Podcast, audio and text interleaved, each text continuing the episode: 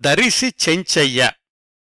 ఈ పేరు మీలో ఎంతమందికి పరిచయమో నాకు తెలియదు కానీ ఒకవేళ ఇప్పటివరకు ఈయన పేరు విని ఉండకపోతే ఆయన గురించిన వివరాలు తెలిసి ఉండకపోతే తప్పనిసరిగా తెలుసుకోవాల్సిన తెలుగు ప్రముఖుడు. తెలుగు తేజోమూర్తులు తెలుగు వెలుగులు ఇలాంటి జాబితాల్లో దరిసి చెంచయ్య గారి పేరు తరచూ వినిపించకపోవచ్చు కానీ ఆ జాబితాల్లోని ఏ తెలుగు ప్రముఖుడికి తీసిపోని వ్యక్తి. కొంచెం అతిశయోక్తి అనిపిస్తుందేమో కాని ఆయన వందేళ్ళ క్రిందట భారతదేశ స్వాతంత్ర్య పోరాటంలో చేసిన సాహసాల గురించి తెలుసుకుంటే దరిసి చెంచయ్య గారిని ఒక అల్లూరు సీతారామరాజుతో ఒక సుభాష్ చంద్రబోస్తో పోల్చవచ్చు. ఆయన గురించిన సమగ్ర సమాచారం తెలుసుకుంటే మీరు ఖచ్చితంగా పాక్షికంగానైనా నా పోలికతోటి ఏకీభవిస్తారు. ఎవరీ దర్శి చెంచయ్య? ఆయన సాధించిందేమిటి? ఎందుకు ఆయన గురించి తెలుసుకోవాలి? ఏ విధంగా ఆయన విశిష్ట వ్యక్తి? అంటే ఈ ప్రశ్నలకు క్లుప్తంగా సమాధానం చెప్పడం కష్టమండి. ఆయన గురించి ఆయనే ఆత్మకథ వ్రాసుకున్నారు కాబట్టి దరిసి చెంచయ్య గారి గురించిన సాధికారికమైన సమాచారం అతి సమగ్రంగా లభ్యమవుతోంది. మరి ఎందుకు ఆయన గురించిన విశేషాలు ప్రచారంలో లేవు అంటే అది నాక్కూడా సమాధానం దొరకని ప్రశ్నేనండి. దరిసి చెంచయ్య గారి విశిష్టతలు ప్రత్యేకతల జాబితా చాలా విస్తృతమైంది చాలా సుదీర్ఘమైంది కూడా. ఉపోద్ఘాతంలాగా దరిసి చెంచయ్య గారి జీవన సంగ్రహాన్ని అతిక్లుప్తంగా చెప్తాను. దరిసి చెంచయ్య గారు జీవించిన కాలం పద్దెనిమిది వందల తొంభై నుంచి పంతొమ్మిది వందల అరవై నాలుగు వరకు అంటే డెబ్భై నాలుగు సంవత్సరాలు. అందులో సగభాగం స్వాతంత్ర్య పోరాటానికి సంఘ సంస్కరణలకే వెచ్చించారు. నెల్లూరు జిల్లా కనిగిరిలో ఒక మధ్యతరగతి కుటుంబంలో జన్మించిన చెంచయ్య గారు తన ఇరవై రెండు సంవత్సరాల వయసులో పంతొమ్మిది వందల పన్నెండులో పై చదువుల కోసమని అమెరికా వెళ్ళారు అమెరికా వెళ్ళిన కొద్ది వారాలకే అక్కడ అప్పుడే ప్రారంభమైన విప్లవ వీరుల గదర్ పార్టీలో స్థాపక సభ్యుడయ్యారు. రెండేళ్ళపాటు అమెరికాలో వ్యవసాయ శాస్త్రం చదువుతూనే ఇంకొక వైపు గదర పార్టీ నిర్మాణంలో చురుకైన పాత్ర పోషిస్తూ తాను స్వయంగా గెరిల్లా పోరాట విధానాల్లో శిక్షణ తీసుకున్నారు. మొదటి ప్రపంచ యుద్ధ సమయంలో గదర్ పార్టీ పన్నిన వ్యూహాల్లో కీలకమైన పాత్ర పోషించారు దరిసి చెంచయ్య గారు. గదర్ పార్టీలో అందరూ కూడా పంజాబు కొంతమంది బెంగాలు రాష్ట్రాలకు చెందిన వాళ్ళు ఉండేవాళ్ళు చెంచయ్య గారొక్కళ్ళే తెలుగువాడు. బ్రిటిష్ ప్రభుత్వం మీద దాడి చేయడానికి అమెరికా నుంచి ఒక స్టీమర్ నిండా ఆయుధాలు నింపుకుని బయలుదేరిన బృందంలో దరిసి చెంచయ్య గారొక్కళ్ళే తెలుగువాళ్ళు అయితే తమ బృందంలోని ఒక సభ్యుడు చేసిన నమ్మక ద్రోహంతో బ్రిటిషు సైనికులకు పట్టుబడి నాలుగేళ్ళకు పైగా సింగపూరు లాహోరు కలకత్తా ఢిల్లీ ఖండనూరు మొదలైన జైళ్ళలో నరకాన్ని అనుభవించారు. మృత్యువు అంచుల వరకు వెళ్ళిన సందర్భాలున్నాయి సాహసాలున్నాయి. దేశాన్ని వదిలొచ్చిన ఏడేళ్ళదాకా కుటుంబ సభ్యులెవర్నీ చూడలేదు. పంతొమ్మిది వందల పంతొమ్మిదిలో విడుదలయ్యాక దేశ పరిస్థితులన్నీ మారిపోయాయి. పంతొమ్మిది వందల ఇరవై నుంచి పంతొమ్మిది వందల ముప్పై ఐదు దాకా పదిహేను సంవత్సరాల పాటు కాంగ్రెస్ పార్టీని అనుసరించారు కానీ ఆ పార్టీ రాజీ ధోరణి నచ్చక దాన్లో క్రియాశీలకంగా పాల్గొనలేకపోయారు. ఆ పదిహేనేళ్ళు బతుకు తెరువు కోసమని వివిధ ఉద్యోగాలు చేస్తూ ఉద్యోగం లేనప్పుడు కేవలం రొట్టెలు తిని మంచినీళ్ళు తాగి కడుపు నింపుకున్న రోజులున్నాయి. ఉద్యోగంలో నిలదొక్కున్నాక ఆ పదిహేను సంవత్సరాలు అద్భుతమైన సంఘ సంస్కరణ కార్యక్రమాలు చేపట్టారు. వితంతు వివాహాలు వేశ్యలకు వివాహాలు శిశుమరణాల నిరోధం మద్రాసులో కార్మిక ఉద్యమాలు ఒకటా రెండా అనేక కార్యక్రమాల్లో పూర్తిగా అంకితమైపోయారు. పంతొమ్మిది వందల ముప్పై ఐదులో కమ్యూనిస్టు పార్టీ పరిచయంతోటి చెంచయ్య గారి జీవితంలో మరొక దశ మొదలయ్యింది. ఆయన క్రమశిక్షణ కలిగిన కమ్యూనిస్ట్ అయ్యారు. ప్రజానాట్య మండలి అభ్యుదయ రచయితల సంఘం కమ్యూనిస్టు ఉద్యమాలు అన్నింటిలోనూ దరిసి చెంచయ్య గారు క్రియాశీలకంగా పాల్గొన్నారు. ఆ క్రమంలో మళ్ళీ మూడుసార్లు జైలుకెళ్ళారు. ఆ దశ మరొక పదిహేను సంవత్సరాలు గడిచింది. పంతొమ్మిది వందల యాభైలో తన అరవై సంవత్సరాల వయసులో అనారోగ్య కారణాల వల్ల అన్ని ఉద్యమాలకు దూరమై తన జీవితంలోని చివరి పదిహేను సంవత్సరాలు సాహితీవేత్త అయ్యారు. తన జీవిత చరిత్రతో పాటు ఇంకా కొన్ని పుస్తకాలు వ్రాశారు కథలు వ్రాశారు చెంచయ్య గారి భార్య సుభద్రమ్మ గారు కూడా భర్తలాగే ఎన్నో సామాజిక సేవా కార్యక్రమాల్లో తన ముద్ర వేశారు. ఆ రోజుల్లోనే ఈ సుభద్రమ్మ గారు పిల్లల శిక్షణలో తల్లిదండ్రులు తీసుకోవాల్సిన జాగ్రత్తల గురించి పుస్తకం రాశారు. ఇదండి చెంచయ్య గారి గురించిన సంక్షిప్త పరిచయం ఉపోద్ఘాతం. ఇప్పుడు చెప్పండి దరిసి చెంచయ్య గారిని విశిష్ట తెలుగు ప్రముఖుడు అనడంలో ఏమాత్రం అతిశయోక్తి లేదు కదా? మనకు తెలిసిన ప్రముఖుల్లో చాలామంది తాము ఎంచుకున్న రంగంలో ఉన్నత శిఖరాలు చేరుకోవడం ఆ రంగంలో ప్రత్యేకతను సంపాదించుకోవడం గమనిస్తూ ఉంటాం కదా? చెంచయ్య గారి విషయంలో ఆయన ప్రవేశించిన రంగాలు విస్తృతమైనవి. అంటే ఆయన జీవన ప్రయాణంలో వెడల్పు ఎక్కువ. దరిసి చెంచయ్య గారు ఎవరు అంటే పలు కోణాల్లో చెప్పొచ్చు. ప్రాథమికంగా వ్యవసాయ శాస్త్ర అధ్యాపకుడు గదర్ పార్టీకి చెందిన విప్లవ వీరుడు ఆ తర్వాత ఉద్యోగంలో ఉపాధ్యాయుడు గుమాస్తా ఇన్సూరెన్సు కంపెనీ స్థాపకుడు సంఘ సంస్కర్త కమ్యూనిస్టు జీవితపు చివరి దశాబ్దంన్నరలో రచయిత. ఇదండి ఆయన జీవన విస్తృతి. ఆయన జీవితం ఎంత ఆసక్తిదాయకంగా సాహసోపేతంగా స్ఫూర్తిదాయకంగా సాగిందో దానిని చిత్రించిన ఆయన స్వీయ చరిత్ర కూడా అంత ఉత్కంఠభరితంగానూ సాగుతుంది. నాలుగు వందల పేజీలున్న ఆయన స్వీయ చరిత్ర పేరు నేను నా దేశం. అన్ని పేజీల్లో తన వ్యక్తిగత జీవితం గురించి కుటుంబం గురించి వ్రాసుకున్నవి పాతిక పేజీలు మించి ఉండవండి. పుస్తకం అంతా అరవై సంవత్సరాల భారతదేశపు ఆర్థిక సామాజిక స్వాతంత్ర్య పోరాట చరిత్రే. ఆ స్వీయ చరిత్ర చదువుతుంటే ఒక విధమైన ట్రాన్స్లోకి వెళ్ళిపోతాం. చెంచయ్య గారు వర్ణించిన తన స్వానుభవాలు ముఖ్యంగా గదర్ పార్టీలోని కార్యక్రమాలు ఆయుధాల ఓడతోటి సింగపూర్ వైపు ప్రయాణం బ్రిటిష్ వాళ్ళకు చిక్కాక జైలు జీవితం ఈ సంఘటనలన్నీ మనల్ని ఊపిరి సలుపుకోనివ్వవు పేజీ తర్వాత పేజీ మధ్యలో ఆపడం అసాధ్యం. ఇప్పుడు దరిసి చెంచయ్య గారి జీవిత విశేషాల్ని మనకున్న సమయంలో వీలైనంత వివరంగా తెలుసుకుందాం. చెంచయ్య గారిది కనిగిరిలో ఒక మధ్యతరగతి కుటుంబం. పద్దెనిమిది వందల తొంభై డిసెంబర్లో జన్మించారు. వాళ్ళ నాన్నగారు ఒకప్పుడు నిరుపేదే కాని చెంచయ్యగారి సమయం వచ్చేసరికి పదిహేను వేల రూపాయలు. పొదుపు చేసి ఊళ్ళో గౌరవప్రదమైన వ్యక్తిగా పేరు తెచ్చుకున్నారు. చెంచయ్య గారికి ఇద్దరు అన్నయ్యలు ఇద్దరు అక్కయ్యలు ఒక తమ్ముడు ఇద్దరు చెల్లెళ్ళు. పెద్ద కుటుంబమే. అయినా కాని వాళ్ళ నాన్నగారు ఒక కిరాణా దుకాణం నడుపుకుంటూ ఎవరికీ ఏ ఇబ్బంది లేకుండా చూస్తూ ఉండేవాళ్ళు పద్దెనిమిది వందల తొంభై ప్రాంతాల్లో పల్లెటూళ్ళల్లో కుల వ్యవస్థ చాలా బలంగా ఉండేది. చెంచయ్య గారి సామాజిక వర్గాన్ని పిరికివాళ్ళు అని అందరూ ఎగతాళి చేస్తూ ఉండేవాళ్ళు అలాంటి నేపథ్యం నుంచి అమెరికా శాన్ ఫ్రాన్సిస్కో నగరంలో గదర్ విప్లవ పార్టీలో కీలక సభ్యుడై ధైర్యానికి ప్రతిరూపంగా ఎదిగారు చెంచయ్య గారు. ఆ క్రమంలో ఆయన ఎదుర్కొన్న కొన్ని అనుభవాల గురించి తెలుసుకుందాం.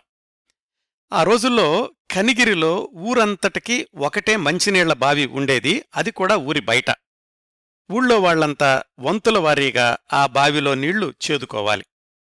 ఒక్కొక్కసారి తమ వంతు రావడం కోసం ఇరవై నాలుగు గంటలు కూడా వేచి చూడాల్సొచ్చేది చెంచయ్య గారికి ఎనిమిది తొమ్మిది సంవత్సరాల వయసులో వాళ్ళ ఊరికి ఒక తహసీల్దారొచ్చాడు. ఆయన నౌకర్లు వంతులతో సంబంధం లేకుండా మంచినీటి బావి నుంచి ఎప్పుడంటే అప్పుడు గంగాళాలతోటి నీళ్ళు తోడుకెళ్తూ ఉండేవాళ్ళు ఊళ్ళో అందరూ మంచినీళ్ళని పొదుపుగా వాడుకుంటూ ఉంటుంటే ఆ తహసీల్దార్ గారేమో ఇంట్లో స్నానాలకు బట్టలు ఉతకడానికి కూడా మంచినీళ్ళే వాడేవాడు. ఎన్ని రోజులో ఇది భరించలేని ఊళ్ళో వాళ్ళు తహసీల్దారు గారి నౌకర్ల మీద తిరగబడ్డారు. తహసీల్దారు పోలీసుల్ని పిలిపించి ఊళ్ళో వాళ్ళ మీద దాడి చేయించాడు. ఆ సంఘటనలో చెంచయ్య గారి నాన్న మీద కేసు పెట్టారు. దాన్నుంచి బయటపడడానికి బోలెడంత సమయం పట్టింది డబ్బులు ఖర్చయ్యాయి. ఈ సంఘటనతో చెంచయ్య గారికి బాగా చదువుకుని తహసీల్దార్ కావాలి అనిపించింది. దౌర్జన్యాలు చెయ్యకుండా అందరితో మంచిగా ఉంటూ పరిపాలన ఎలా సాగించవచ్చో ప్రజలకు చూపించాలి అని కూడా అంత చిన్న వయసులోనే అనుకున్నారట. హైస్కూలు చదువు కోసమని ఒంగోలు వెళ్ళారు ఆ రోజుల్లో కనిగిరి నుంచి ఒంగోలు వెళ్ళడం అంటే పెద్ద నగరానికి వెళ్ళినట్లే. తమ ఊరు నుంచి ఒంగోలు చదువు కోసం వెళ్ళి చెడ్డ అలవాట్లతో పాడైపోయినటువంటి కుర్రవాళ్ళను చూపించి వాళ్ళ నాన్నగారు చెంచయ్య గారితో ఎలాంటి దురలవాట్లకు లోను కాను అని మాట తీసుకున్నారు. అదే మాట అమెరికా వెళ్ళినా నిలబెట్టుకున్నారు చెంచయ్య గారు. ఒంగోలు స్కూల్లో చేరాక ఆత్మవిశ్వాసం పెరిగింది చెంచయ్య గారికి. వాళ్ళ క్లాసులో ఒక రౌడీ కుర్రాడు దౌర్జన్యం చేస్తుంటే ఎదిరించి నిలిచాడు కూడా. ఒకసారి పరీక్షల సమయంలో మాస్టారు పిల్లలందరికీ దేవుడి కుంకుమ బొట్టు పెట్టుకోమని ఇచ్చారు. మా ఇంట్లో పూజ చేసి తీసుకొచ్చాను ఇది పెట్టుకుంటే పరీక్షల్లో తప్పక పాసవుతారు అని చెప్పాడాయన. చెంచయ్య గారు దానికి నిరాకరించారు. తమ మీద తమకు నమ్మకం లేని వాళ్ళు ఎలాంటివి నమ్ముతారు? నా మీద నాకు నమ్మకం ఉంది నాకు దేవుడి కుంకుమ అవసరం లేదు అని తగేసి చెప్పారు. అన్నట్లుగానే మెట్రిక్యులేషన్లో పాసై చూపించారు. ఒంగోల్లో చదువుతూ ఉన్నప్పుడే బిపిన్ చంద్రపాల్ గాడిచెర్ల హరిసర్వోత్తమరావు లాంటి దేశభక్తుల ఉపన్యాసాలు విన్నారు. బ్రహ్మ సమాజం కార్యకర్తలతోటి కూడా పరిచయం ఏర్పడింది. ఆ తర్వాత మద్రాసులో డిగ్రీ చదువుకోవడానికి వెళ్ళినప్పుడు కూడా రాజకీయ ఉపన్యాసాలు క్రమం తప్పకుండా వింటూ ఉండేవాళ్ళు దేశ స్వాతంత్ర్యం కోసం జరుగుతున్న ఉద్యమాల గురించి తెలుసుకోవడం ఎక్కువయింది.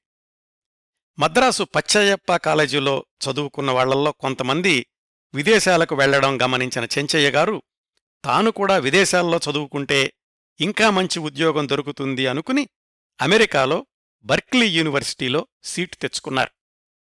ఆ సమయంలోనే వాళ్ళ నాన్నగారు చనిపోయారు. విదేశాలు వెళ్ళడం అంటే పెద్ద సాహసం ఆ రోజుల్లో. ఇంట్లో వాళ్ళంతా వద్దు అని బతిమాలారు. వాళ్ళ అన్నయ్య అయితే చెంచయ్య గారు ప్రయాణించే ఎడ్ల బండికి ప్రమాదం కల్పించాలని ప్రయత్నించారట కూడా. అలాగైతే చెంచయ్య విదేశీ ప్రయాణం మానుకుంటాడు అని.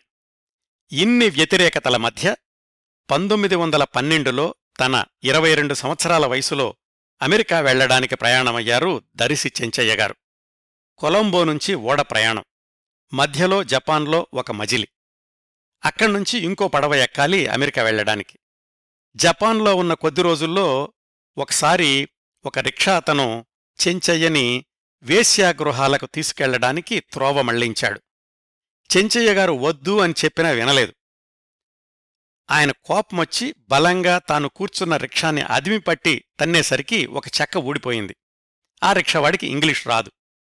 నా రిక్షాకి నష్టం చేశావు డబ్బులు కట్టు అని జపానీస్ భాషలో ఏదేదో మాట్లాడుతూ తగాదా పెట్టుకున్నాడు. ఇంతలో ఇంగ్లీషు మాట్లాడే పోలీసులు రావడం చెంచయ్య వాళ్ళకి జరిగిందంతా చెప్పడం వాళ్ళు రిక్షావాణ్ణి మందలించి పంపించడం జరిగింది. ఇలాంటి సంఘటనలన్నీ తనని మరింత ధైర్యవంతుణ్ణి చేశాయి అని వ్రాసుకున్నారు చెంచయ్య గారు. జపాన్లోని స్వేచ్ఛాయుత వాతావరణం చూశాక మన దేశంలో కూడా ఇలాంటి పరిస్థితులు ఎప్పుడొస్తాయో కదా అనుకున్నారట. పంతొమ్మిది వందల పన్నెండు డిసెంబర్లో శాన్ ఫ్రాన్సిస్కో దగ్గరలోని బర్క్లీ యూనివర్సిటీకి చేరుకున్నారు. ఇక్కడ్నుంచి మొదలవుతుంది దరిసి చెంచయ్య గారి జీవితంలో అత్యంత సాహసోపేతమైన దశ. ఇరవై రెండేళ్ళ వయసులో ఆయన విప్లవ వీరుడిగా మారినటువంటి దశ కూడా ఇదే. అదెలా జరిగిందో తెలుసుకుందాం. బర్క్లీ యూనివర్సిటీలో భారతీయ విద్యార్థుల కోసమని రెండు హాస్టళ్ళుండేయి ఆ రోజుల్లో. ఒకదాన్లోనేమో కేవలం పంజాబీ విద్యార్థులుంటే ఇంకొక హాస్టల్లో బెంగాలీ ఆంధ్ర మహారాష్ట్ర ఇట్లాగా మిగతా రాష్ట్రాలకు చెందిన విద్యార్థులు ఉండేవాళ్ళు చెంచయ్య గారికి ఈ రెండో హాస్టల్లో ప్రవేశం దొరికింది. అక్కడే గుంటూరుకు చెందిన మరొక తెలుగాయన భాగవతుల సోమయాజి శర్మగారని ఆయన కూడా ఉన్నారు. ఆయనతోటి చెంచయ్య గారికి మద్రాసు రోజుల నుంచే పరిచయం ఉంది. మళ్ళీ ఇద్దరూ అమెరికాలో కలుసుకోవడం చాలా ఆనందం అనిపించింది. తొందరలోనే చెంచయ్య గారికి బర్క్లీ యూనివర్సిటీలోని భారతీయ విద్యార్థుల సమూహాల పరిస్థితి అర్థమైంది. ఒక వర్గం వాళ్ళేమో బ్రిటిష్ ప్రభుత్వాన్ని తరిమికొట్టి స్వరాజ్యాన్ని స్థాపించాలి అనుకునేవాళ్ళు ఇంకొక వర్గం వాళ్ళేమో అమెరికాలో ఉన్నత విద్యను అభ్యసించి భారతదేశానికి తిరిగెళ్ళి మంచి ఉద్యోగం సంపాదించుకోవాలి అనుకునేవాళ్ళు చెంచయ్య గారు బర్క్లీ యూనివర్సిటీకి వెళ్ళిన వారం రోజులకే ఒక రాజకీయ సమావేశానికి హాజరయ్యే అవకాశం లభించింది. ఆ సమావేశకర్త లాలా హరదయాళ్. ఆయన లండన్లో ఐసీఎస్ చదువుతూ మధ్యలో మానేసి స్వాతంత్ర్య పోరాటంలోకి దూకారు. విదేశాల్లో ఉన్న యువకుల్ని ముఖ్యంగా పంజాబీ యువకుల్ని సమాయత్తం చేసే కార్యక్రమంలో అప్పటికి అమెరికాలోని బర్క్లీ యూనివర్సిటీకి చేరుకున్నారు. ఆయన ఉపన్యాసం విన్న వాళ్ళెవరికైనా రక్తం మరిగిపోతూ ఉండేది. బ్రిటిష్ వారికి వ్యతిరేకంగా పోరాడి తీరాలి అన్న కాంక్ష కలిగిస్తూ ఉండేది. చెంచయ్య గారి విషయంలో కూడా అదే జరిగింది. అమెరికా వెళ్ళిన వారం రోజులకే విప్లవవాదులతో పరిచయాలు స్నేహం కుదిరాయి చెంచయ్య గారికి.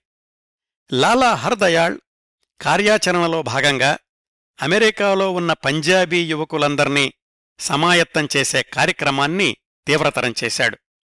ఎక్కడ పది మంది విద్యార్థులు గుమికూడినా వాళ్ళకి భారతదేశ స్వాతంత్ర్యం గురించి బ్రిటిష్ వాళ్ళకి వ్యతిరేకంగా విప్లవ పోరాటాలు జరపాల్సిన ఆవశ్యకత గురించి ఆవేశపూరితంగా ఉపన్యాసాలిచ్చేవాడు ఆ లాలాహర్ దయాళ్. దాంట్లో భాగంగానే పంతొమ్మిది వందల పదమూడు మొదట్లోనే శాన్ ఫ్రాన్సిస్కో కేంద్రంగా గదర్ పార్టీ అనే విప్లవ సంస్థకు అంకురార్పణ చేశారు. దాంట్లో అత్యధికులు పంజాబీ యువకులే కొంతమంది బెంగాలీ వాళ్ళు కూడా ఉండేవాళ్ళు తెలుగువాడు మాత్రం మన చెంచయ్య గారొక్కరే. అప్పటికీ ఇంకా అల్లూరి సీతారామరాజు సుభాష్ చంద్రబోసు వాళ్ళ పోరాటాలు ఆరంభం కాలేదు.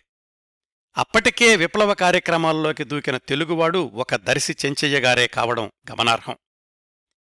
గదర్ పార్టీ సభ్యులంతా కలిసి పంతొమ్మిది వందల ఇరవై ఐదు కల్లా కాశ్మీర్ రిపబ్లిక్ని స్థాపించాలి అని ఒక లక్ష్యాన్ని నిర్దేశించుకున్నారు. గదర్ పార్టీ తరఫున ప్రారంభించిన పత్రిక పేరు కూడా గదర్. ఆ పత్రిక కూడా అతి త్వరగా దేశదేశాలకు విస్తరించింది. చాలా దేశాల్లో గదర్ పార్టీ శాఖలు మొదలయ్యాయి. వీటన్నింటికీ ప్రత్యక్ష సాక్షి ఒక కార్యకర్త దరిసి చెంచయ్య గారు యూనివర్సిటీలో చదువు కొనసాగిస్తూనే గదర్ పార్టీ కార్యక్రమాల్లో చురుగ్గా పాల్గొంటూ ఉండేవాడు ఆయన. లాలా హర్దయాళ్ని అమెరికా బహిష్కరించడంతోటి గదర్ పార్టీ కార్యక్రమాల్ని జితేంద్రనాథ లాహిరి అనే బెంగాలీ యువకుడు కొనసాగించాడు. ఆయనే యూనివర్సిటీలోని గదర్ పార్టీ కార్యకర్తలకు గిరిల్లా యుద్ధ తంత్రాల్ని నేర్పడం మొదలుపెట్టాడు. కత్తిసాము కుస్తీ బాక్సింగు ఇలాంటి వాటన్నింటిలోనూ శిక్షణనిస్తూ ఉండేవాడు ఆ జితేంద్రనాథ్. అన్నింటిలోనూ చెంచయ్య గారు కూడా చురుగ్గా పాల్గొంటూ ఉండేవాళ్ళు వాళ్ళ ఊరి నుంచి బయలుదేరినప్పుడున్న పిరికితనం మొహమాటం పూర్తిగా తుడిచిపెట్టుకుపోయాయి. దానికి కారణం జితేంద్రనాథ్ లాహిరినే. ఆయనే కావాలని చెంచయ్య గారిని రెచ్చగొట్టి బాక్సింగులోకి దించేవాడు. ఎదురుదాడి చేయడం ఎలాగో నేర్పించాడు. చెంచయ్య గారిలో ఉన్న పౌరుషాన్ని నిద్రలేపేవాడు.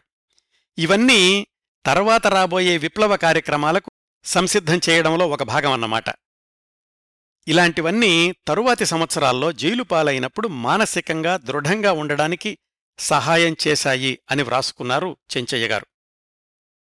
టెర్రరిస్ట్ రహస్య కార్యకలాపాల్లో పాల్గొనేటువంటి యువకులు అవలంబించాల్సిన విధానాలన్నింటిలోనూ చెంచయ్య గారు శిక్షణ పొందారు.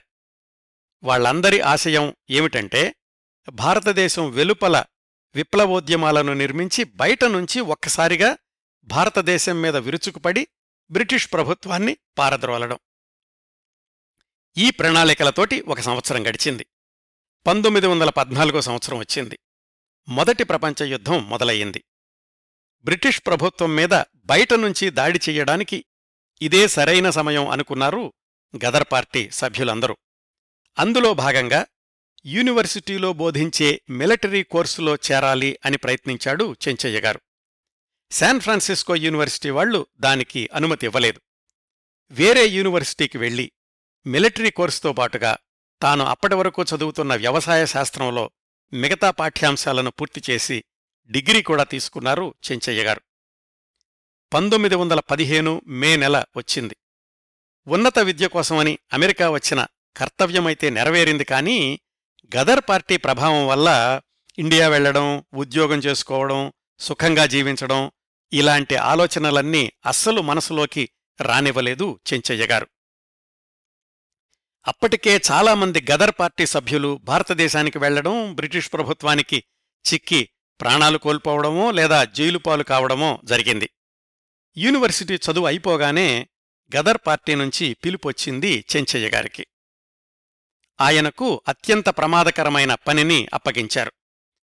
మరికొంతమందితో కలిసి ఆయుధాలతో నిండిన స్టీమర్ని శాన్ ఫ్రాన్సిస్కో నుంచి థాయిలాండ్కి తీసుకెళ్ళాలి అప్పట్లో థాయిలాండ్ని సయాం అనేవాళ్ళు ఆ ఆయుధాలతోటి బర్మాని వశపరుచుకోవాలి అక్కడ్నుంచి భారతదేశం లోపలికి దండెత్తాలి.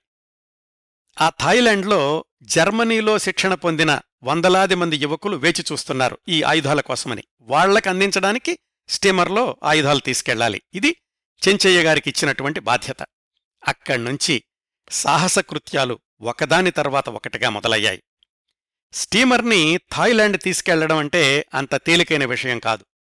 మధ్యలో ఎదురయ్యే నౌకాశ్రయాలన్నీ కూడా బ్రిటిష్ వాళ్ళ అధీనంలోనే ఉన్నాయి. ఎక్కడ పట్టుబడినా ప్రాణాపాయమే. అన్నీ తెలిసే విప్లవ కార్యక్రమంలోకి దూకారు కాబట్టి చెంచయ్య గారు అన్నింటికీ సిద్ధపడ్డారు. ఆయనతో పాటుగా మరొక ఇద్దరు గదర్ పార్టీ సభ్యులున్నారు. ఒకళ్ళేమో బెంగాలీ ఛటర్జీ ఇంకొక ఆయన పంజాబీ జోధ్ సింగ్. స్టీమర్ బయలుదేరింది. ముందుగా జపాన్లో ఆగారు. అక్కడ ప్రవాసంలో ఉన్న చైనా నాయకుడు సన్ యట్ సేన్ని కలుసుకున్నారు. వాళ్ళ అబ్బాయి చెంచయ్య గారికి యూనివర్సిటీలో సహాధ్యాయి. సన్ యట్ సేన్ విప్లవ కార్యక్రమాల్లో తీసుకోవాల్సిన జాగ్రత్తల గురించి చెంచయ్య గారికి వివరంగా చెప్పాడు. అక్కడ్నుంచి మనీలాలో ఆగి జర్మన్ రాయబారికి తమ ప్రణాళికను వివరించారు. అక్కడ్నుంచి సింగపూర్ వెళితే బ్రిటిష్ సైనికులకు దొరికిపోతాము అని సరాసరి థాయిలాండ్లోని బ్యాంకాక్ చేరుకున్నారు. అక్కడ ఒకరోజు బస చేశారు. ఇంకా ఆయుధాలను జర్మనీలో శిక్షణ పొందిన గదర్ సభ్యులకు ఇవ్వడమే మిగిలింది. అయితే వాళ్ళ బృందంలోనే ఉన్న కోవర్టు సభ్యుడు ఇచ్చిన సమాచారంతోటి బ్యాంకాక్లోని బ్రిటిష్ సైనికులు చెంచయ్యగారిని ఆయనతో పాటు ఉన్న ఇతర గదర్ పార్టీ సభ్యుల్ని అరెస్ట్ చేశారు. అక్కడ్నుంచి మరొక నాలుగున్నర సంవత్సరాలు చెంచయ్య గారి జీవితమంతా జైలులోనే. జైలులో కాదు జైళ్ళలో. అది కూడా వివిధ దేశాల జైళ్ళలో. తన జైలు జీవితంలోని దారుణమైన అనుభవాల గురించి దాదాపు వంద పేజీలు వ్రాసుకున్నారు చెంచయ్యగారు అరెస్టు చేసిన తొలి రోజుల్లో అయితే చెంచయ్యగారిని ఆయనతో పాటు బందీలైన బల్వంత్ సింగ్ అమర్ సింగ్ ఠాకూర్ సింగ్ శివప్రసాద్ గుప్తా ఛటర్జీ అందర్నీ కూడా ఒక గదిలోకి చేర్చి గదర్ పార్టీ రహస్యాలు చెప్పమని బెదిరించారు బ్రిటిష్ సైనికులు. ఒక్కొక్కళ్ళనే లోపల ఒక చిన్న గదిలోకి తీసుకెళ్ళి రైఫిల్స్ ఎక్కుపెట్టారు. చెంచయ్య ఒక్క ఐదు నిమిషాలు సమయం ఇస్తున్నాము. మేమడిగిన సమాచారం ఇస్తావా? లేక మా తుపాకీ గుళ్ళకు గురవుతావా? అని గర్జించారు. నాకు టైం అవసరం లేదు కాల్చుకోండి అన్నాడు చెంచయ్య. ఏం ధైర్యమండి? ఏం త్యాగమండి? ఎక్కడో నెల్లూరు జిల్లాలో పుట్టి అమెరికాలో ఉన్నత విద్యాభ్యాసం చేసి మాతృదేశ స్వాతంత్ర్యం కోసం గదర్ పార్టీలో చేరి స్టీమర్లో ఆయుధాలతో అత్యంత ప్రమాదకరమైన సాహసోపేతమైన సముద్ర ప్రయాణం చేసి చివరికి బ్యాంకాక్లో బ్రిటిష్ వాళ్ళకు చిక్కి మరొక్క నిమిషంలో తుపాకీ గుళ్ళకు బలికాబోతున్నాడు దట్ ఈస్ దరిసి చెంచయ్య. చెంచయ్యను గోడకు ఆనుకుని నిలబడమన్నారు. ధన్ ధన్మంటూ తుపాకీ గుళ్ళు పేలాయి. అయితే అవి డమ్మీ బుల్లెట్లు. నిజంగా వాళ్ళకి చెంచయ్య గారిని చంపాలి అని లేదు. అలా మృత్యువు అంచుల వరకు తీసుకెళ్తేనైనా నిజం చెప్తాడేమో అనుకున్నారు. చెంచయ్య గారు మాత్రం ఆయన లొంగలేదు. బ్యాంకాక్లో అరెస్టైన వాళ్ళందర్నీ రెండు నెలల తర్వాత సింగపూర్ తరలించారు. అక్కడికి వారం రోజులు నౌకలో ప్రయాణం. నానా ఇబ్బందులు పెట్టారు. ఇద్దరిద్దరు కలిపి కాళ్ళు చేతులకు సంకెళ్ళు వేయడమే కాకుండా వాళ్ళని ఓడలో ఓపెన్ డెక్లో పడేశారు. విపరీతమైన చలితో గజగజ వణికిపోతున్నా కాని జంట సంఖ్యలతో బందీలుగానే ఉండాలి. మలమూత్రాలకు వెళ్ళాలన్నా తిండి తినాలన్నా అన్నీ అక్కడే. సింగపూర్ మిలిటరీ జైల్లో విడివిడి గదుల్లో బంధించారు. పడుకోవడానికి ఒక బెంచి నీళ్ళు తాగడానికి ఒక ముంత మలమూత్రాలకు ఒక కుండ ఇచ్చారు. తుడుచుకోవడానికి కాగితం కూడా ఇవ్వలేదు. పళ్ళు తోముకోవడం స్నానం చేయడం ఇలాంటివి మర్చిపోవాల్సిందే. అట్లాంటి ఏకాంతవాస శిక్ష వల్ల వాళ్ళల్లో ఒకళ్ళకి మతి భ్రమించింది. చెంచయ్యగారేమో నరాల వ్యాధిన పడ్డారు. జీవితాంతం వేధించింది ఆ వ్యాధి చెంచయ్యగారిని అయినా కాని ఏ క్షణమూ అప్రూవర్గా మారి లొంగిపోదాము అనుకోలేదు. ఎవరికోసం ఇదంతా? దేశం కోసం? దేశమాత విముక్తి కోసం. సింగపూర్ నుంచి కలకత్తా అక్కడ్నుంచి లాహోర్ కన్ననూర్ వెల్లూర్ కోయంబత్తూర్ వివిధ ప్రదేశాల్లోని జైళ్ళలో వివిధ అనుభవాలు వివిధ చిత్రహింసలు. లాఠీ దెబ్బలు బూటుకాళ్ళతో తన్నడాలు మామూలే. కొన్నిసార్లైతే ఒంటిమీద బట్టలు కూడా లేకుండా చేసి చీకటి గదుల్లో బందీ చేస్తూ ఉండేవాళ్ళు వీటికి తట్టుకోలేక జైలర్లకు ఎదురు తిరిగినటువంటి సందర్భాలు వాళ్ళతో హోరాహోరీ పోట్లాడిన సందర్భాలు కూడా ఉన్నాయి చెంచయ్య గారికి.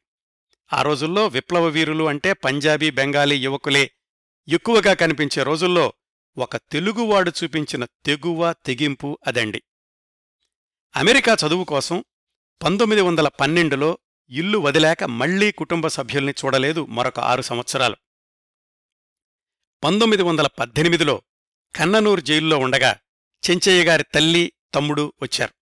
అప్పటికి ఇద్దరు అన్నయ్యలు ఒక వదిన చనిపోయారు. తమ్ముడు ఒక్కడ మీదే కుటుంబ బాధ్యతంతా పడింది. ఆరేళ్ళ తర్వాత జైల్లో కొడుకుని చూసిన తల్లి మనసు ఎలా ఉంటుందో ఊహించుకోవచ్చు. చిట్ట చివరికి పంతొమ్మిది వందల పంతొమ్మిది డిసెంబర్లో మొదటి ప్రపంచ యుద్ధం ముగిసిన ఏడాది తర్వాత చెంచయ్య గారి చివరి మజిలీ అయిన కోయంబత్తూరు జైలు నుంచి విడుదల చేశారు. అప్పటి వరకు ఆయన రాజకీయ ఖైదీనే. ఆ రోజుల్లో అన్ని సంవత్సరాలు జైల్లో ఉన్న తొలి దక్షిణ భారతదేశ రాజకీయ డిటెన్యూ దరిసి చెంచయ్య గారొక్కళ్ళే సాయుధ పోరాటాలు కుట్రలు ఉరిశిక్షలు వీటితో నిండినటువంటి గదర్ పార్టీ ప్రపంచం నుంచి గాంధీజీ ప్రచారం చేస్తున్న అహింసా ప్రపంచంలోకి అడుగుపెట్టారు చెంచయ్య గారు. అప్పటికి ఆయన వయసు ముప్పైవ సంవత్సరం నడుస్తోంది. ఇక్కడ్నుంచి మరొక పదిహేను సంవత్సరాల పాటు అంటే పంతొమ్మిది వందల ఇరవై నుంచి పంతొమ్మిది వందల ముప్పై ఐదు దాకా చెంచయ్య గారి జీవితంలో ఇంకొక దశ. ఈ దశలోనే దేశ రాజకీయాల పట్ల విముఖత పెరగడం సంఘ సంస్కరణా కార్యక్రమాలను ఉద్యమాలుగా నిర్మించడం వ్యక్తిగతంగా రెండుసార్లు వివాహాలు కుటుంబం నిలదొక్కుకోవడానికి సంపాదన కోసం వివిధ ఉద్యోగాలు ఇవన్నీ జరిగాయి. ఆ పదిహేనేళ్ళ చెంచయ్య గారి జీవితంలో ఈ మూడు కోణాల గురించి వివరాలు తెలుసుకుందాం. వీటిలో మొదటిది ఆనాటి భారతదేశంలోని రాజకీయాల పట్ల గాంధీ ఉద్యమాల పట్ల విముఖత కలగడం. ఇదెందుకు జరిగిందంటే అప్పటికి అంటే పంతొమ్మిది వందల ఇరవై ప్రాంతాలకి కాంగ్రెస్ పార్టీ ఆశించిన దేశ స్వాతంత్ర్యం కేవలం రాజకీయ స్వాతంత్ర్యం మాత్రమే. అంటే రాజకీయంగా మాకు హక్కులు కలిగిస్తే మీ ప్రభుత్వ పాలనలో మేం కొనసాగుతాము అంటుండేవాళ్ళు కాంగ్రెస్ నాయకులు. అది కుదరదు అంటే అప్పుడు సంపూర్ణ స్వాతంత్ర్యం కోసం పోరాడతాం అనేటటువంటి రాజీ ధోరణి చెంచయ్య గారికి నచ్చలేదు. ఇదొక్కటే కాకుండా ఆయన చాలా కాంగ్రెస్ సమావేశాలకు హాజరయ్యారు. మహాత్మాగాంధీ అంటే గౌరవం ఉండేది. ఆయన పిలుపునిచ్చిన విదేశీ వస్తు బహిష్కరణ లాంటి ఉద్యమాలకు మద్దతునిచ్చారు. కాని సంపూర్ణంగా కాంగ్రెస్ తోటి మమేకం కాలేకపోయారు. అంతవరకు విప్లవ యోధులతో కలిసి దేశం బయట నుంచే అంత తీవ్రంగా పనిచేసిన చెంచయ్య గారు కాంగ్రెస్కి దూరంగా ఉండడం అనేది ఆయన నమ్మిన సిద్ధాంతాలకు రాజీపడని మనస్తత్వాన్ని సూచిస్తుంది. అయితే ఆ పదిహేను సంవత్సరాల్లో ఆయనలోని దేశభక్తి ఎక్కడికి పోలేదు. దాన్ని సంఘ సంస్కరణల వైపు మళ్ళించారు. ఆ కోణంలో కూడా ఒక క్రమపద్ధతి ప్రకారం వివిధ ఉద్యమాలను ఎంపిక చేసుకుని కృషి చేశారు. పంతొమ్మిది వందల ఇరవై ఇరవై ఒకటిలలో గూడూరులో మద్యపాన నిషేధం గురించి పొణక కనకమ్మగారితో కలిసి పనిచేశారు. వేశ్యావృత్తి నిర్మూలన కోసమని పనిచేస్తున్న యామినీ పూర్ణ తిలకమ్మగారితో కలిసి పనిచేశారు. వేశ్యలకు వివాహాలు జరిపించడం అనే ఉద్యమాన్ని నాలుగేళ్ళపాటు కొనసాగించారు. బాల వితంతువుల వివాహం కోసమని చాలా తీవ్రంగా కృషి చేశారు. అటుపొట్లనెదుర్కొన్నారు అయినా కాని విజయం సాధించారు. కుల వ్యవస్థ అతి బలంగా సమాజంలో నాటుకుపోయిన ఆ రోజుల్లో వితంతు వివాహాలనేవి ఒక్కొక్క కులంలో ఒక్కొక్క విధమైన సవాల్ విసురుతూ ఉండేవి. అలాంటి పరిస్థితుల్లో పనిచేయడమంటే సహజంగానే కుల పెద్దలు వెలివేయడం సంఘ బహిష్కరణ ఇలాంటివన్నీ సర్వసాధారణం. వీటన్నింటినీ తట్టుకుని తమ సామాజిక వర్గమైన వైశ్యులలో తొలి వితంతు వివాహం జరిపించిన ఘనత దరిశి చెంచయ్యగారిదే ఆయన వేసిన ముందడుగు చూశాక మిగతా కులాలన్నింటిలోనూ వితంతు వివాహాలు అనేవి పెరిగాయి. ఇంకా పంతొమ్మిది వందల ఇరవై పంతొమ్మిది వందల ముప్పై పదిహేనేళ్ళలో చెంచయ్య గారి జీవితంలోని మూడవ కోణం ఆయన వ్యక్తిగత జీవితం. ఆ విశేషాలకొస్తే జైలు నుంచి విడుదల కాగానే మద్రాసు గుంటూరు లాంటి ప్రాంతాల్లో చెంచయ్య గారికి సన్మానాలు చేశారు దేశభక్తుడు అని పొగిడారు. అయితే వాళ్ళ సొంత ఊళ్ళో మాత్రం ఆయన సామాజిక వర్గం వాళ్ళు ఆయన్ను వెలివేస్తున్నాము అన్నారు. ఆ బెదిరింపులకు చెంచయ్య గారే కాదు వాళ్ళ అమ్మగారు కూడా కులం పోతే పోని నేను విచారపడను అన్నారు. జైలు నుంచి విడుదలయ్యాక రెండు మూడు నెలలు ఇలా గడిచాయి. పంతొమ్మిది వందల ఇరవై ఒకటిలో అన్నపూర్ణమ్మ గారిని వివాహం చేసుకున్నారు. ఇంకా కుటుంబ పోషణార్థం ఉద్యోగం కావాలి. అమెరికాలో వ్యవసాయ శాస్త్రంలో డిగ్రీ ఉంది కాబట్టి ఇంపీరియల్ అగ్రికల్చరల్ సర్వీసులో డిప్యూటీ డైరెక్టర్ పోస్టుకు దరఖాస్తు చేసుకోవచ్చు అన్నారు. కానీ గవర్నమెంట్ ఉద్యోగం చెయ్యడం ఇష్టం లేదు ఆయనకు. ఏ బ్రిటిష్ ప్రభుత్వాన్ని ఎదిరించి ఇన్నాళ్ళు జైలుపాలయ్యారో మళ్ళీ ఆ బ్రిటిష్ ప్రభుత్వం కొలువులోనే ఉద్యోగం చేసే ఉద్దేశం లేదు అనుకున్నారు. ప్రైవేటు కంపెనీల్లో కనీసం గుమస్తా ఉద్యోగం అయితే చాలనుకున్నారు కాని చెంచయ్య గారి విప్లవ నేపథ్యం తెలిసిన వాళ్ళెవరైనా ఆయనకు గుమస్తా ఉద్యోగం ఇవ్వడానికి ముందుకు రాలేదు. ఎందుకంటే బ్రిటిష్ ప్రభుత్వానికి భయపడి. రాజకీయ నాయకులు ఆర్థిక సహాయం చేస్తామని కొంతమంది ముందుకొచ్చారు. కానీ వాటికి అంగీకరిస్తే మళ్ళీ వాళ్ళ పార్టీ ప్రచారానికి పనిచేయాల్సొస్తుంది అందుకని అలాంటి ప్రతిపాదనలు కూడా తిరస్కరించారు. ఆ సమయంలోనే కొన్నాళ్ళు రొట్టెలు తిని కుళాయి నీళ్ళు తాగుతూ గడిపాను అని ఆత్మకథలో వ్రాసుకున్నారు. చివరికి ఒకరోజు జట్కా బండి తోలడానికి కూడా సిద్ధపడ్డారు. ఎలాగైతే అడయారులోని అనీబిసెంట్ నిర్వహిస్తున్న నేషనల్ కాలేజీలో వ్యవసాయ శాస్త్రంలో అధ్యాపకుడిగా ఉద్యోగం వచ్చింది. అది కూడా విద్యార్థులతోటి విప్లవ ఉద్యమాల గురించి మాట్లాడను అనే ఒప్పందంతో. అయితే అది కూడా ఎక్కువ రోజులు కొనసాగలేదు. ఎందుకంటే అనీబిసెంట్ మహాత్మాగాంధీని విమర్శిస్తూ న్యూ ఇండియా పత్రికల్లో వ్యాసాలు వ్రాస్తోంది అన్న విషయం నచ్చలేదు చెంచయ్య గారికి. అందుకని ఆ కాలేజీకి గుడ్ బై చెప్పారు. ఆదర్శాలు ఆచరణలు ఎప్పుడూ సంఘర్షిస్తూ ఉంటాయి కదా? కొంతకాలం రాజీపడి ఇంపీరియల్ ఇండస్ట్రీస్ అనే గవర్నమెంట్ కంపెనీలో చేరి వాళ్ళు మార్కెటింగ్ చేసే ఎరువుల్లాంటివి అమ్మే ఉద్యోగం చేశారు. ఆ క్రమంలో ఒకసారి నెల్లూరు వెళ్ళినప్పుడు అక్కడి యువకులు అడిగారట ఏమండి మేమంతా విదేశీ వస్తు బహిష్కరణ అంటుంటే మీరేమో బ్రిటిష్ ఉత్పత్తులు కొనండి అని ప్రచారం చేస్తున్నారు అని అంతే. ఆ ఉద్యోగానికి రాజీనామా ఇచ్చేశారు. కొన్నాళ్ళు బంజరు భూముల్ని సాగు చేద్దామనే ఉద్దేశంతో ప్రభుత్వానికి దరఖాస్తు పెట్టారు. సహజంగానే చెంచయ్య గారి విప్లవ నేపథ్యం తెలిసినటువంటి రెవెన్యూ డిపార్ట్మెంట్ వాళ్ళు ఆ ప్రతిపాదన తోసిపుచ్చారు. మిత్రులతో కలిసి గుంటూరులో ఒక ఇన్సూరెన్స్ కంపెనీ పెట్టారు. అయితే భాగస్వాములు చేసే మోసాలు నచ్చక దాంట్లో నుంచి బయటకు వచ్చారు. ఒక బ్యాంకు కూడా పెడదామని ప్రయత్నాలు చేశారు. అదీ నచ్చలేదు. ఇవన్నీ జరుగుతున్న రోజుల్లోనే ఆయన సంఘ సంస్కరణ కార్యక్రమాల్ని కూడా కొనసాగించారు.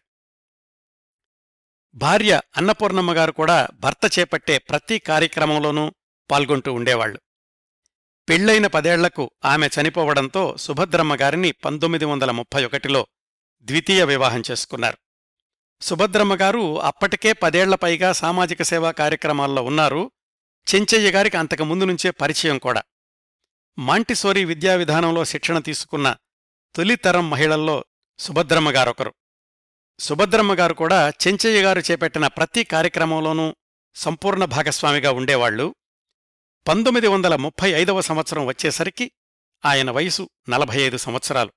ఇద్దరమ్మాయిల సంతానం. సంపాదించిందేమీ లేదు. రకరకాల ఉద్యోగాలు వ్యాపారాలు చేసినా నిలవజేసిందేమీ లేదు. ఆ సమయానికి తన ఆలోచనా విధానం ఎలా ఉందో తన ఆత్మకథలో ఇట్లా చెప్పుకున్నారు చెంచయ్య గారు. పరిశ్రమలు బ్యాంకింగు ఇన్సూరెన్సు వగైరాలను అభివృద్ధి చెయ్యడం దేశానికి మంచిది అనే ప్రయత్నంలో నేను స్వార్థపరుడిగా మారిపోతూ వచ్చాను. నిర్మాణాత్మకంగా సంఘంలో ఏం చెయ్యాలో తోచడం లేదు. సంఘం మీద రాజకీయ పార్టీల మీద నాయకుల మీద అందరిపైన విసుగు పుట్టింది. ఏమీ తోచక యాంత్రికంగా కాలం గడుపుతూ వచ్చాను అని. సరిగ్గా ఆ సమయంలోనే చెంచయ్య గారి జీవితం మరొక మలుపు తిరిగింది. అది కమ్యూనిస్టు పార్టీతో పరిచయం. ఆ దశ మరొక పదిహేను సంవత్సరాల పాటు సుమారుగా పంతొమ్మిది వందల యాభై దాకా కొనసాగింది.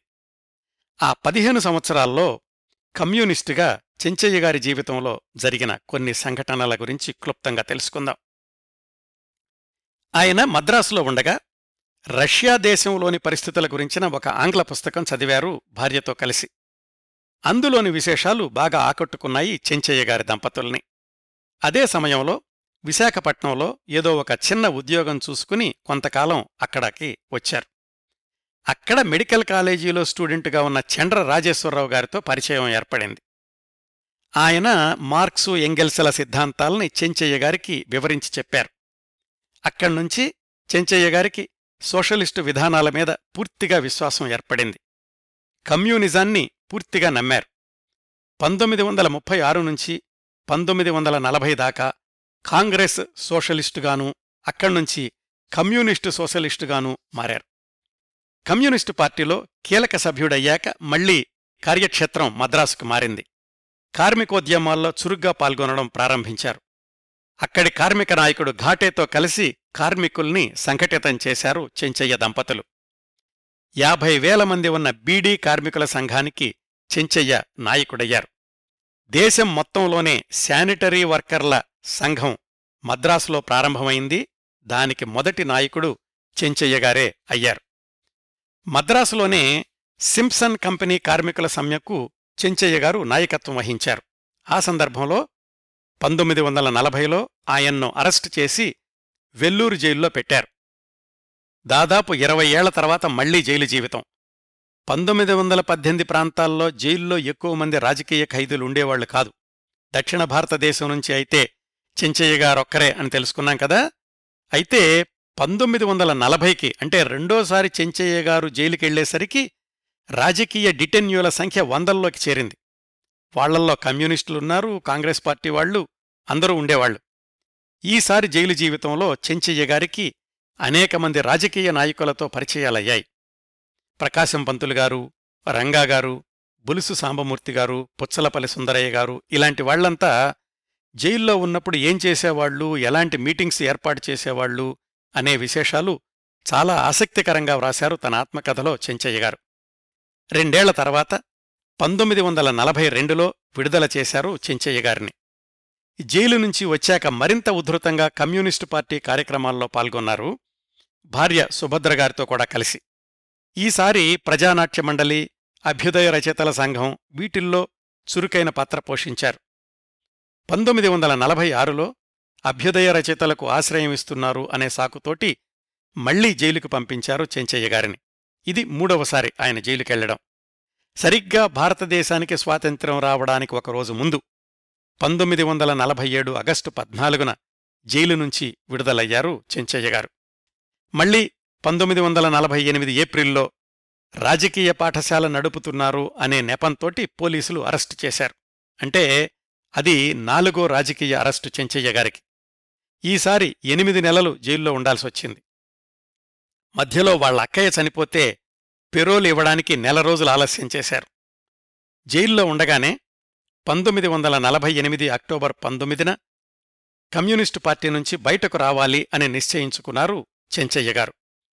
రాజకీయాల నుంచి విరమించుకోవడానికి కారణాలు పూర్తిగా వ్యక్తిగతమైనవే అని అంగీకరించారు.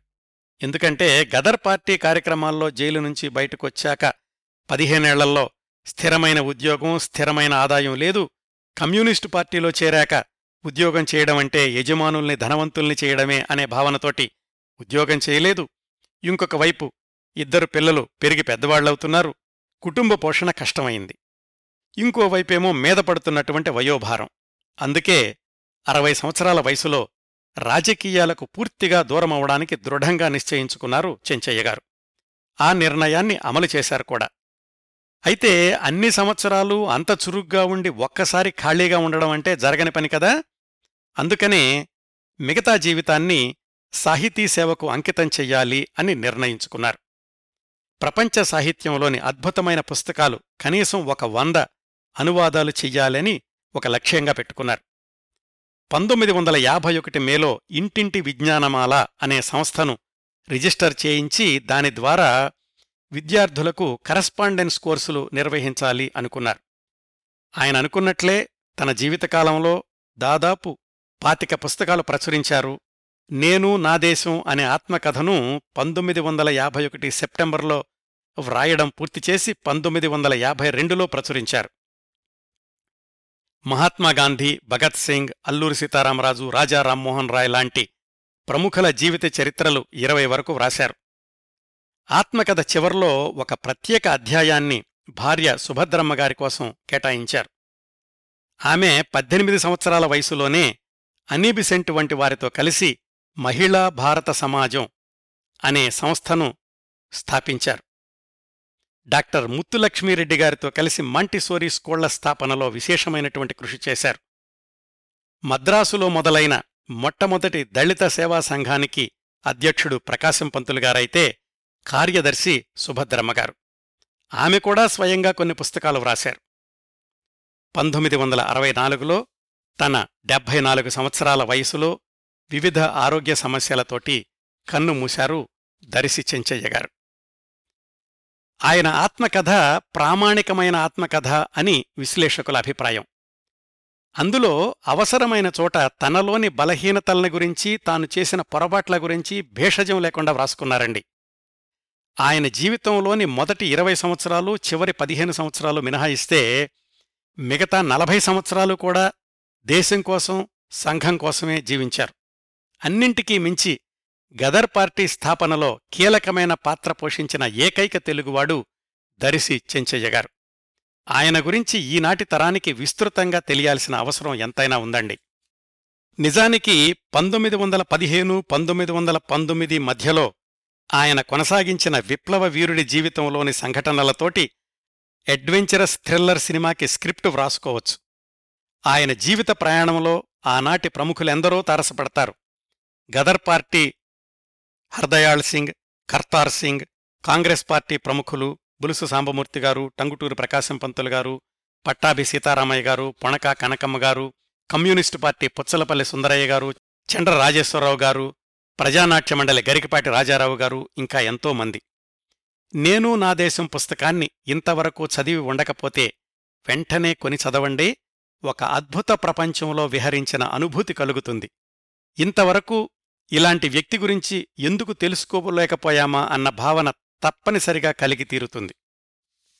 ఇవండి మనకున్న పరిమిత సమయంలో దరిసి చెంచయ్య గారి గురించి నేను చెప్పగలిగినన్ని విశేషాలు. ఈ కార్యక్రమాన్ని ఇంతటితో ముగిస్తాను. ఈ కార్యక్రమాలను ఆదరించి అభిమానిస్తున్న శ్రోతలందరకు హృదయపూర్వకంగా కృతజ్ఞతలు తెలియచేసుకుంటున్నాను. వచ్చే వారం మరొక మంచి కార్యక్రమంతో కలుసుకుందాం. అంతవరకు నవ్వుతూ ఉండండి.